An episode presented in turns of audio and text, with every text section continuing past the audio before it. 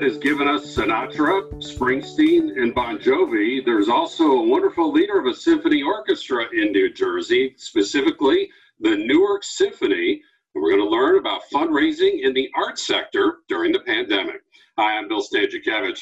This is the first day from the fundraising school, and I'm joined today by Taneshia Nash Laird. Taneshia is the president and CEO of Newark's Symphony Hall. Taneshia, thanks so much for being with us here on the first day from the fundraising school.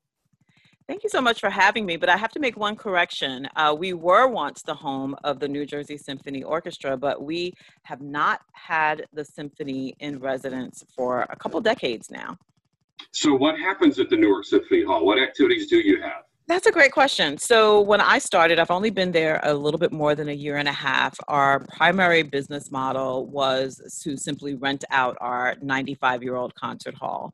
So, we have a 2,800 seat uh, concert hall. We have a ballroom that seats about 1,500. It's pretty large. Uh, and we also have a black box what we've been working on is actually moving us back into the business of doing our own programming and back into the business of meeting our mission of um, uh, exceptional performing arts. So here we are fundraising during the pandemic. We're sheltering in place. That means we're fundraising in place. What was fundraising like before the pandemic? And what adjustments have you needed to make since, say, mid March or so when quarantine orders started to pop up across the United States and across the world? So before the pandemic, I had actually started what would typically be considered the silent phase of a major uh, fundraising campaign. Uh, and that fundraising campaign is anchored by $40 million just for the renovation of our historic concert hall. So before the pandemic, I was making um, the case for the support for us in a community uh, of color in a part of the city that has not seen the sort of investment that has happened in more of the downtown core. And obviously, since uh, the pandemic, I've had to really work on to continue to make the case for support of our organization. So you're in the midst of a campaign. Did you put the campaign on pause or did you have to adjust your messaging and how you're reaching out to donors during this silent phase? What does that look like for you? So I doubled down, doubled down on everything, uh, doubled down on programming. In fact, we created new programming in response to the pandemic. Um, a program that I would like to point out was uh, included in an article in the New York Times just this past Sunday. Um, we uh, responded to some of the things that, that the funders, I think, were concerned about, and not because I was doing this to uh, please funders. In fact, we actually haven't received support for the work that we were doing from any significant funder. And that work did include us uh, responding to the needs of the community with respect for facilitating food distribution as well as personal protective equipment distribution.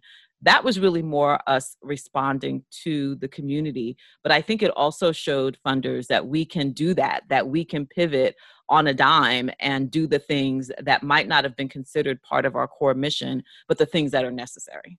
Yeah, I was going to ask you, how do you redo your programming when before the pandemic, your programming involved renting out your space, having activities at your space? And I know different states have different regulations in terms of where we can and cannot go and how many of us at any given time and masks or not and, and so forth. But but how do you adjust when renting out your facility has always been the, the core of your mission? We became an online producer. Uh, before the pandemic, we had planned to do a very significant fundraiser in the building, a Def Poetry reunion.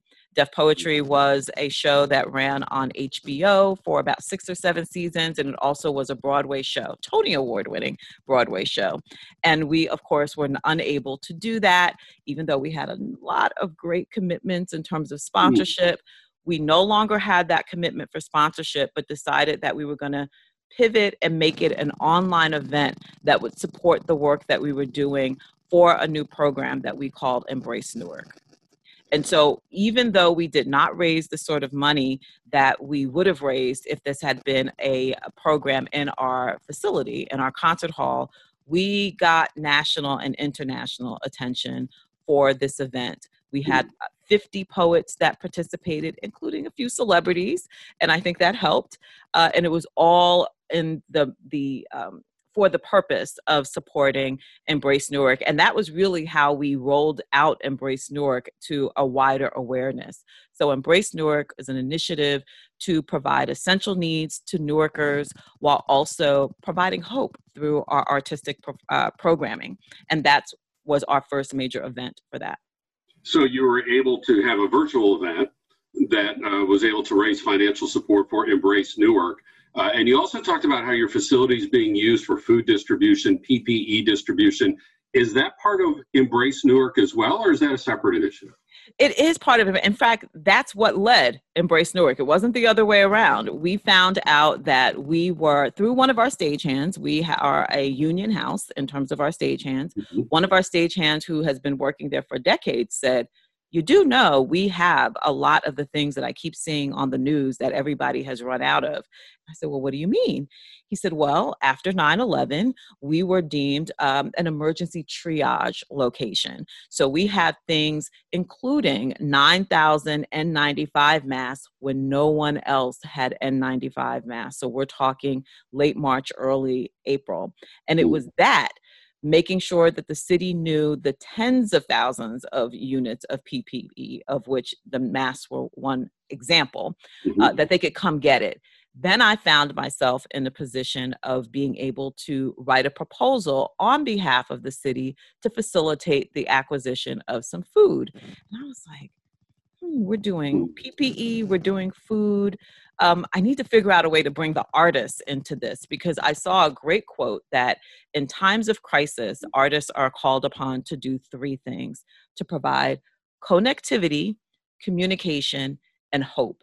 And so I wanted Embrace Newark to be an artist activated wellness and recovery initiative for the community. And that's how we got the arts involved. It really was, again, driven by the PPE Taneshia, if you could expand on that, the, the role of the artist during the pandemic, you, you said that so beautifully. Thank you for sharing that. Uh, obviously, all fundraisers understand how many, many donors turn to those immediate need type of nonprofits, the food banks, the, the nonprofits helping our neighbors who unfortunately lost their jobs, or maybe helping in, in some neighborhoods that are especially challenged either health-wise or, and or economically during these challenging times. How do you make the case for the arts? Uh, you know, during this time to donors and the unique role that arts can still play, especially when stress levels are so high, not just because of the health pandemic, but also because of the uh, wonderful emergence of greater awareness around racial justice issues. Uh, you know, how are you making the case for the arts to donors during these historic times? I think what I know is that my peers typically make this economic case, right? They talk about the number of jobs that the uh, arts sector creates and how that fits into the local economy. That exists, and I do repeat that, but I added another layer, and that layer is that the um, arts are an important part of public health. That mm. as we're looking at this idea of wellness, that artists help with wellness. That if you look at the cities and communities such as Newark, which are challenged in many ways. The Knight Foundation recently released a study that you might be aware of, and that study talked about the role that the arts play in communities.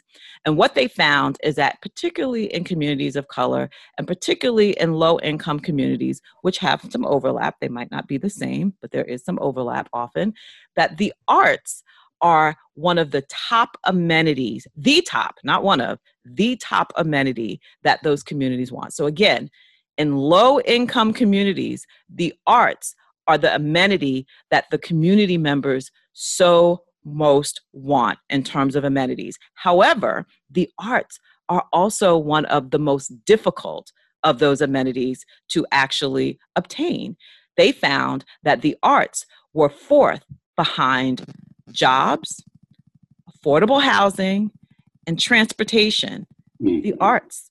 So if you look at the top four, the arts are right there. And so when you look at it that way, the arts are integral and important for the entire wellness of the community. And there's all kinds of studies that talk about the importance of the arts in wellness. And so, what I say, particularly in a community like Newark, which has a lot of trauma, trauma that existed before the pandemic, that the way that we can address that trauma is by investing in the arts with the social justice riots uh, that have been happening, righteous riots is uh, what someone described to me. We didn't put out a statement. We are predominantly uh, an organization of color. Our organization on the staff level is uh, of African descent and Asian descent. When you add our board, we are predominantly African descent, Asian descent, and Latinx. We did not put out a Black Lives Matter statement. What I said was a revolutionary act was that I was going to pay artists to be part of Embrace Newark. I hmm. thought that was the best way to support and to express my port, support. I did not make a big deal about it. It's not a whole lot of money that we're paying them, but we're paying them to license work that they were already creating as part of their self isolation experience. And that work resulted into a beautiful exhibit that we call Symphony of Survival. Taneshia, that's beautiful and so well stated. You can see why you're having success raising support for Newark Symphony Hall. Uh, when you talk about the unique role of the arts, and, just to be clear, so for people listening and viewing, uh, that study you talked about was from the Knight Foundation. Is that mm-hmm. correct? It so was commissioned. It was commissioned by uh, the Knight Foundation, but I think Urban, the Urban Institute, did it. Yes. So folks can look that up, and we'll link that too on, on our website on the fundraising school uh, on the unique role that, that the arts play right up there with food and housing and, and, and all these basic needs. The arts touch our heart in a unique way. They challenge us in a unique way. They inspire us in a unique way. They bring hope in a unique way. And, and what I hear from you is you are maintaining a sense of possibility, even amidst all of the challenges that we're being faced with in New Jersey, across the United States, across the world. Um, can you just help explain how you're going about your work in that regard, having that abundance mentality on what you can do, as opposed to worrying about what perhaps you no longer are able to do? Well, that's our mindset at Newark Symphony Hall. We don't come from a mindset in a place of lack. We come from a mindset of abundance. And um, I, I, thank you for, for putting that forth because that is something that we talk about a lot uh, the way that we continue to maintain our enthusiasm is by maintaining the connection with between us. It is very much a virtual connection um, as well as to the community except every morning between 9.30 and 11.30 we are um, handing out food. So that is one of the ways that we are physically connecting with the community, specifically the families that are part of our Children's Performing Arts Academy, which is unfortunately now has to be online. Um, and so that's the way that we are continuing to maintain the connection. The, the staff, when they are masked up, but handing out that food, they say that it's the favorite part of their day. It's the best part of their day. So, making the case for the arts, repurposing the mission to meet the moment, and having that sense of possibility, knowing that still there are challenges, but having an abundance approach uh, during this pandemic. Taneshia Nash Laird is the president and CEO of Newark Symphony Hall, joining us on this first day from the fundraising school. And of course, the fundraising school, we are now more open than ever before. And as we endeavor to be your career long colleague, our courses are available online, asynchronous, so you can work them around your COVID schedule uh, that we all need to be flexible, and most of us are working from home. Uh, those asynchronous courses are available online, of course. Uh, we hope to go back into business in the fall in person in Indianapolis. Stay tuned for details there uh, as we continue to watch federal, state, local, and of course our university policies. We have these free podcasts. Once a month, we get together with Fridays with the Fundraising School, uh, where we just get together as fundraisers and we commiserate, share stories, talk about our successes. And coming up in January, another round of the Current Affairs fundraising series. We're going to be looking at where are we with fundraising, where have we been, where are we going. We're going to be talking about how you can plan, grow, and steward your donors during this time. We're going to have a session on uh, bringing greater diversity to your donor base with a leader from our Mays Institute on Diverse Philanthropy. We'll also be talking about donor advised funds and steps on collaboration. All that coming up in the Current Affairs fundraising series in January. And we still have our current scholarship available that you can take a course from the fundraising school up to 50% off. This is all at TFRS at your desk located online at philanthropy.iupui.edu forward slash the fundraising school. With Taneshia Nash Laird, I'm Bill Stanczykiewicz, and now you are now more fully informed on this first day from the fundraising school.